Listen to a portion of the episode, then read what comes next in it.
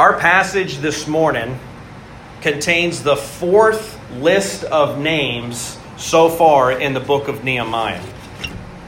The list begins in verse 20 uh, in verse 4 through 24 and it's a list of names and families who volunteered to move back into the city of Jerusalem.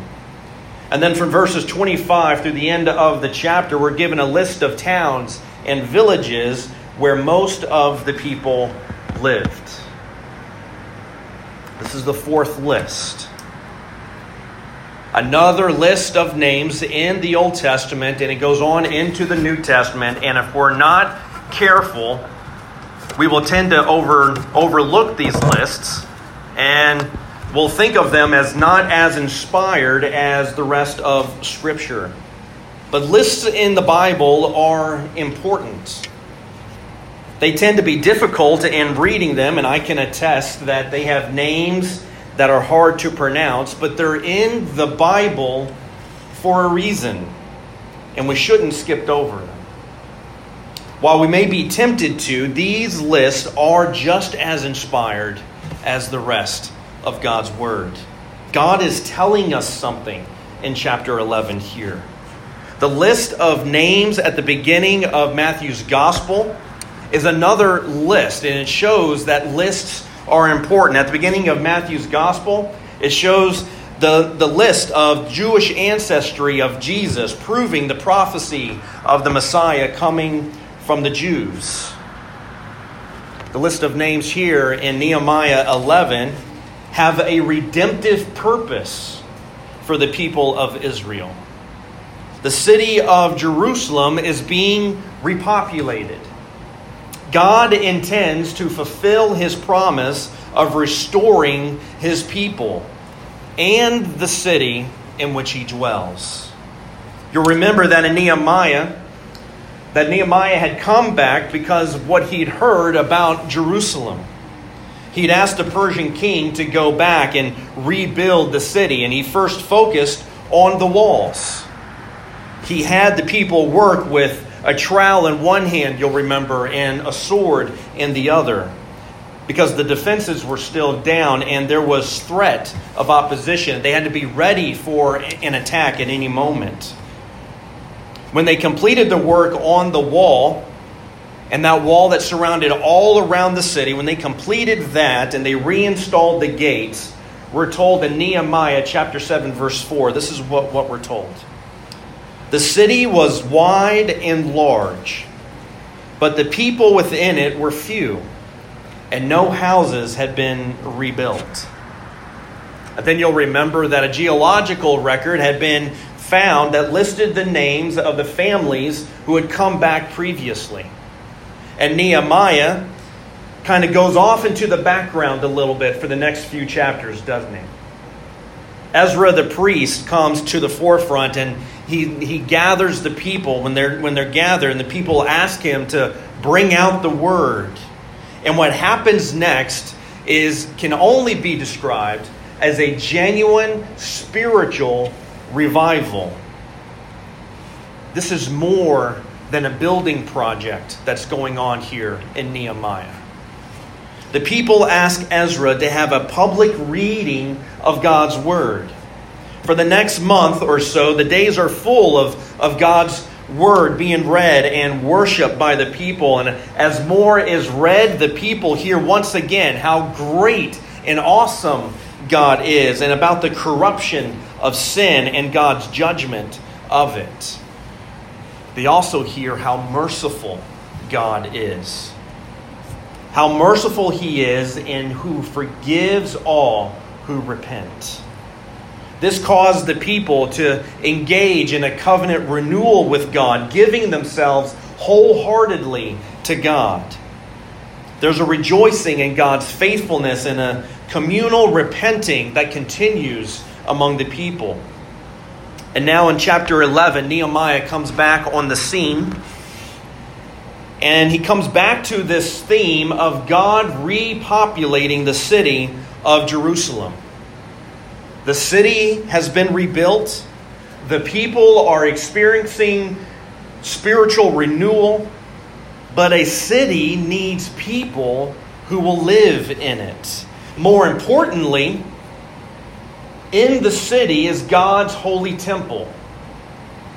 The temple, God's holy dwelling, ought to have a people who call that city home. You'll notice there in verse 1 of our text, Jerusalem is called the holy city. Different from all the other cities in Israel, now called Judea, Jerusalem is different than all the other cities throughout Judea and even the world because it was God's city. He had decided to put His name there. His glory would shine outward to the world from Jerusalem, he said. It would be from Jerusalem that God would be worshiped and sought after. As a city, Jerusalem needed leaders and priests and Levites, temple servants and guards for protection and gatekeepers, and of course, people. And that's what we have listed here in chapter 11. During all of this rebuilding, most of the people had lived out in the countryside. No one wanted to move back into the city. Even though the walls had been rebuilt, the temple had been rebuilt, much of it still laid in ruin, and there was rabble all throughout the city. But God is calling his people back. He wants them to live and serve him there. And and the people are willing to go. Now, hearing what's happened to these people, their souls are awakened to God's glory. They've been renewed to worship based on God's word, and that brings joy to their hearts. They're willing to move even from their home previously, where there's much land and farming, they're committed to building a community that puts God first in everything, even though it was dangerous. There's opposition on all sides. Hearing this, I want to ask you a question this morning. How far are you willing to go in your service to God? What are you prepared to do in this life so that Christ is proclaimed and that God is glorified? Don't need to answer that out loud. Just think about that question. God already knows what's in your heart. He knows what you're willing to do. He knows if you're sincere and committed to His name. But I want to take that question even further and ask us as a church, as a body, together, how far are we willing to go together in our service to God? Do we want to be a people who's committed to building a community that honors Him no matter what? Are we serious about doing our part in the Great Commission? To do our part here in King George to make disciples of all nations and baptizing them in the name of the Father and of the Son and of the Holy Spirit, teaching them all that He's commanded? Are we willing to not only tell others about Jesus, but are we prepared to serve our King and help others to learn what a faith filled life is really about? To live in joyful obedience and seek after Christ in His holiness. Are we willing to do that? A grace filled church will answer that and say yes. We as a church, we have answered Yes, this is why God has put us here, right here in Dahlgren, to advance the gospel upward in our lives, helping each other to grow in Christ, and to advance the gospel outward toward others, to share the good news of Jesus Christ, being God's instrument in people's lives for His glory. We've said yes to being a community that honors Him, regardless of the sacrifice, no matter the cost. We want to be a people who will go and do and serve and live so that Christ is worshiped, so that his light shines in the darkness of Dahlgren. So, what does it take for this to happen? What does it take? There are lessons and truths we can glean from what happened here in the text. The city is rebuilt. God is rebuilding the people for a purpose, though. They're being reshaped and retooled for a new focus. What kind of people do we need to be? How do we need to be shaped and retooled for this to take place here? Many of us this morning have experienced spiritual renewal. Each one of us here who have received God's grace. It's, it's a miracle that we're sitting here as followers of Jesus Christ. Dead men do not choose life in and among ourselves. God has awakened us to who He is. He's made us new. He's given us purpose and joy. And He's put us here with a mission. He's put us here to serve Him.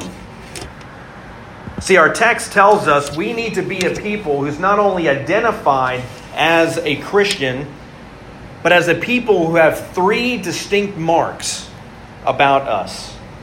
These marks were characteristics of God's people in chapter 11, and they haven't changed.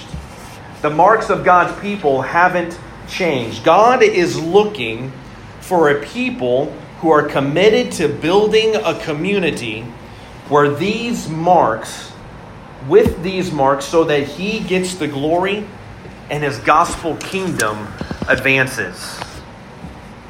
First, for God's kingdom to advance upward and outward, we need to be a faith filled people.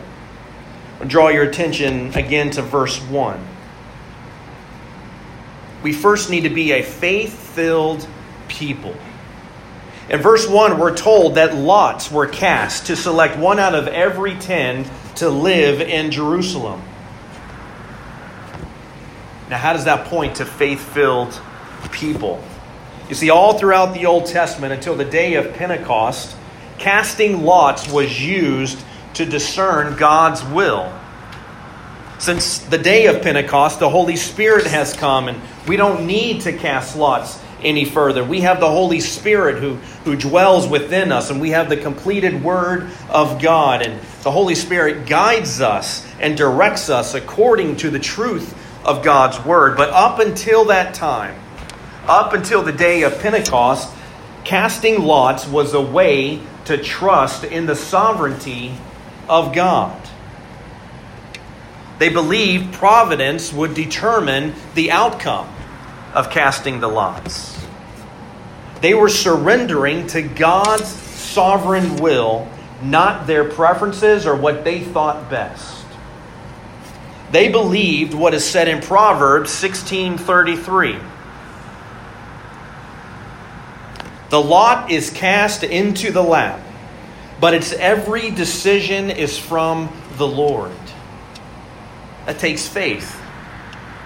It takes faith to believe that God is in control of everything. God would determine who would be chosen to live in the city, and they cast lots. They had faith that God was in control of those lots cast.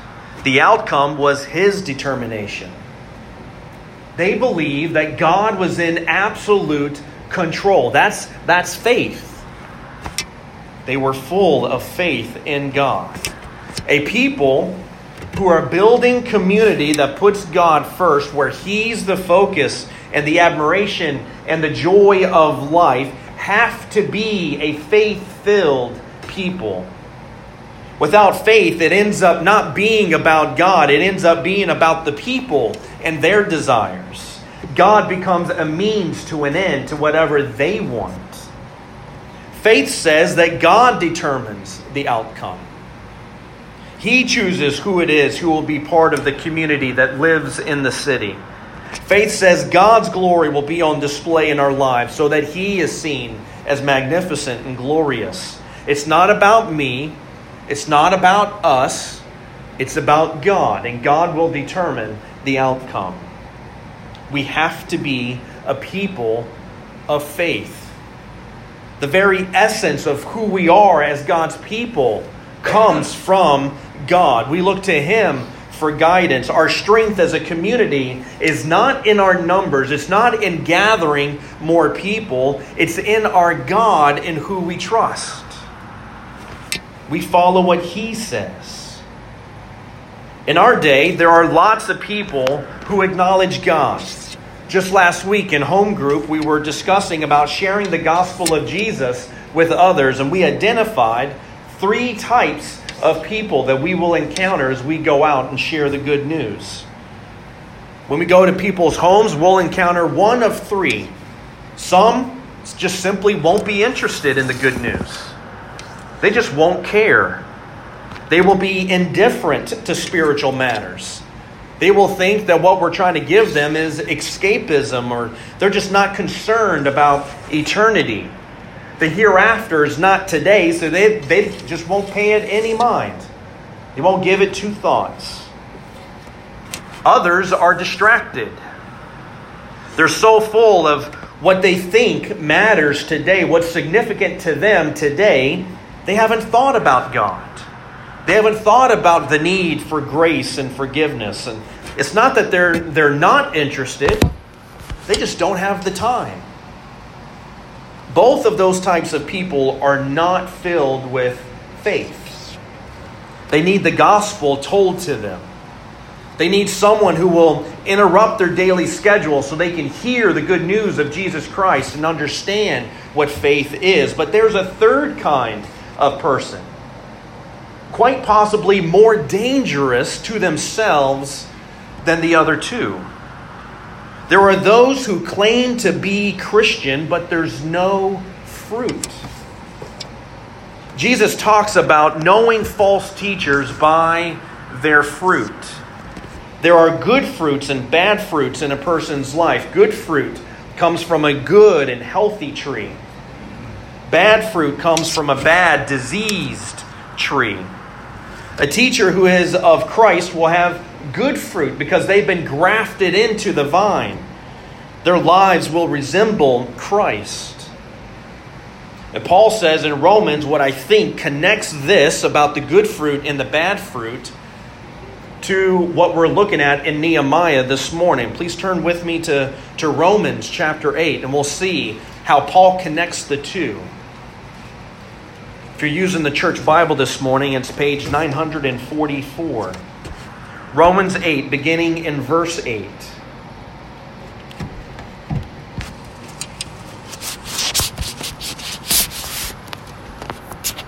It says, Those who are in the flesh cannot please God. You, however, are not in the flesh, but in the Spirit if in fact the Spirit of God dwells in you. There's the indwelling of the Spirit for, for believers. Anyone who does not have the Spirit of Christ does not belong to him. But if Christ is in you, although the body is dead because of sin, the Spirit is life because of righteousness. If the Spirit of Him who raised Jesus from the dead dwells in you, he who raised Christ Jesus from the dead will also give life to your mortal bodies through his Spirit who dwells in you. So then, brothers, we are not debtors, not to the flesh, or we are debtors, not to the flesh, to live according to the flesh. For if you live according to the flesh, you will die. But if by the Spirit you put to death the deeds of the body, you will live. For all who are led by the Spirit of God are sons of God. Paul is saying to have a life that's guided by the Spirit that has turned and continues to turn from sin and seeks to live not by the flesh, but by God. That's the kind of life Christians have. And that is what these people have done in Jerusalem, isn't it? We just walked through that briefly, and we went through it in the past couple of weeks. Their eyes were open to more of God. The Word was open to them, and they had conviction of sin. And they repented of sin, and they're turning toward God and putting all their, their trust and their hope in God.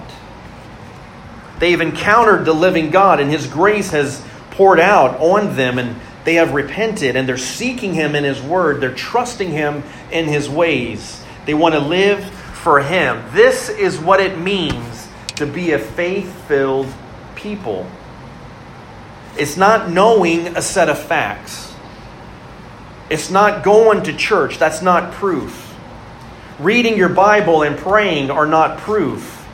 Those who claim to be Christian by doing these things, but if they don't have good fruit, a life that is guided by the Spirit according to His Word, they don't turn from sin, they seek after the flesh and not God.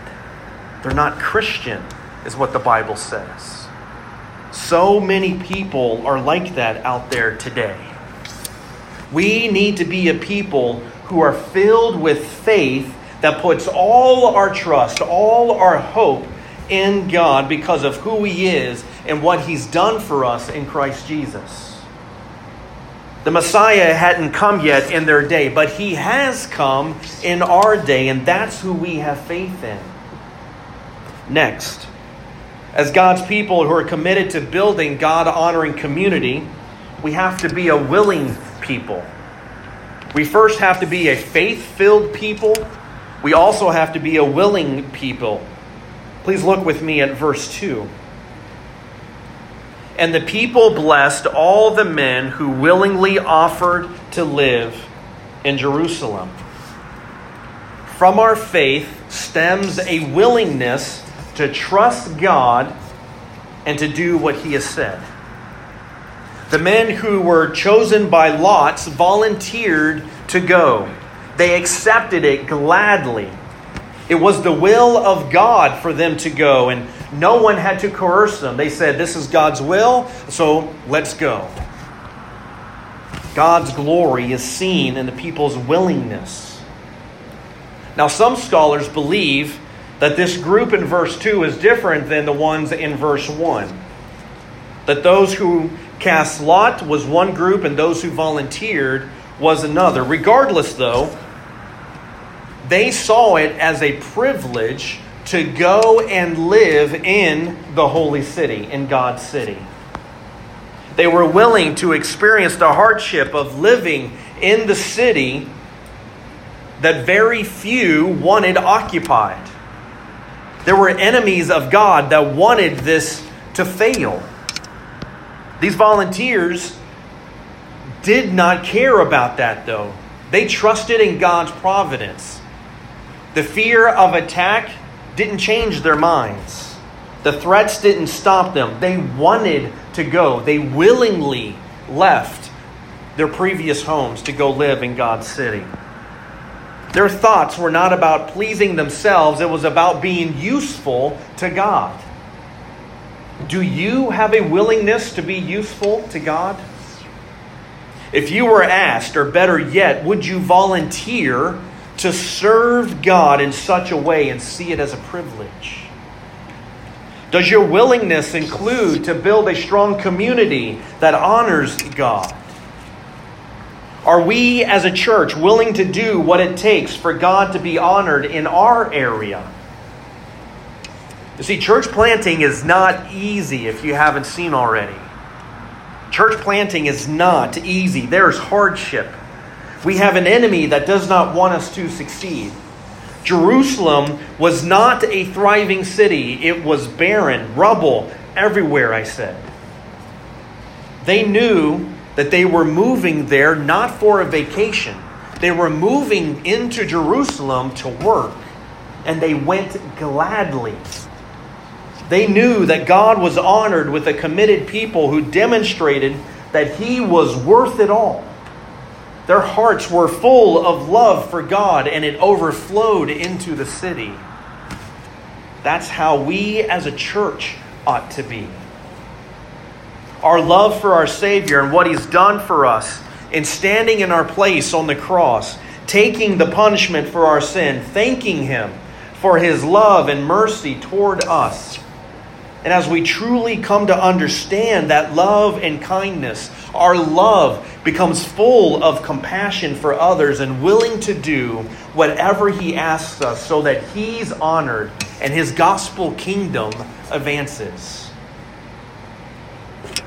in the last two, almost two and a half years, when it, when it gets hard, or when I've been begin to think of how long and how hard this road is with planting this church. I remember 2 Corinthians 4 16 through 18. So we do not lose heart. Though our outer self is wasting away, our inner self is being renewed day by day. For this light momentary affliction is preparing for us an eternal weight of glory beyond all comparison.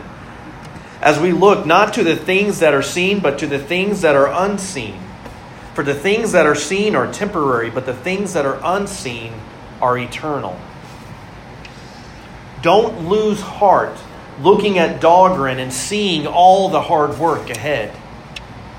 God has called us to a good work. How blessed we are to be a people He has chosen to make Himself known here in Dahlgren in King George County. The hardship we endure doesn't compare to the eternal weight of glory that awaits us. But it's not our glory.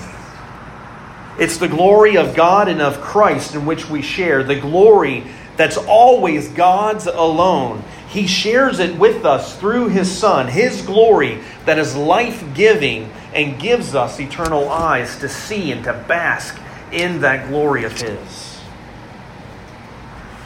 All that's here is temporary, it won't last. The good and the bad, the comfort and the hardship, it all will pass away one day.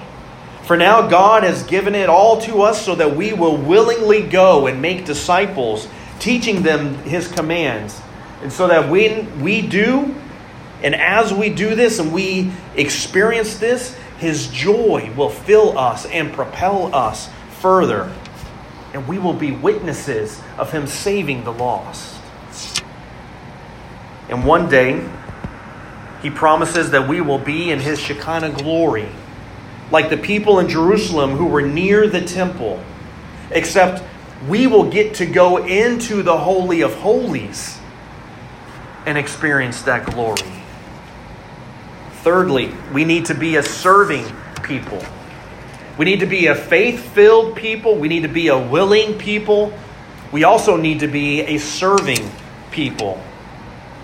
It begins with faith and then willingness belief in action with love in our hearts, and then we do what He's called us to do. The people went willingly in faith to complete the task of filling the city with new life. It was a hard task, but God was honored and they did it together. Notice with me, notice with me that it is a diverse ministry. Those who went into the city were leaders and priests, temple servants, gatekeepers, and common people. They're described as valiant men, men of valor, of valor. Among was known for one of them was known for giving thanks, for leading praise. Others were singers in the house of God. It wasn't just one man doing this in Jerusalem. Nehemiah couldn't do it alone. God brought a people together in order to live and serve together. And notice what all of their service was focused on worship. All the people, from the leader, all throughout the temple servants, down to the common people, their focus of service was on worship. And that's like us today. When we say we want to go out into the community and share the good news of Jesus Christ, it's so that people will come to the saving knowledge of Jesus and come and worship Him. One ultimate goal. They sacrificed what they endured was not for their sake.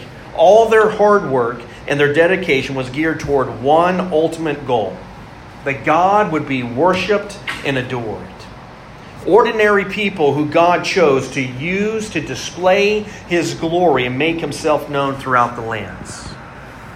Do you have this desire?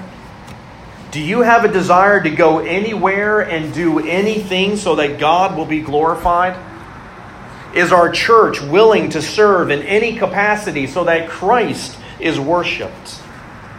You see, you and I, those of us who are part of this church, have the privilege of serving our King and helping to fill the new Jerusalem one day. That's what we are called to. That's what the Great Commission is all about.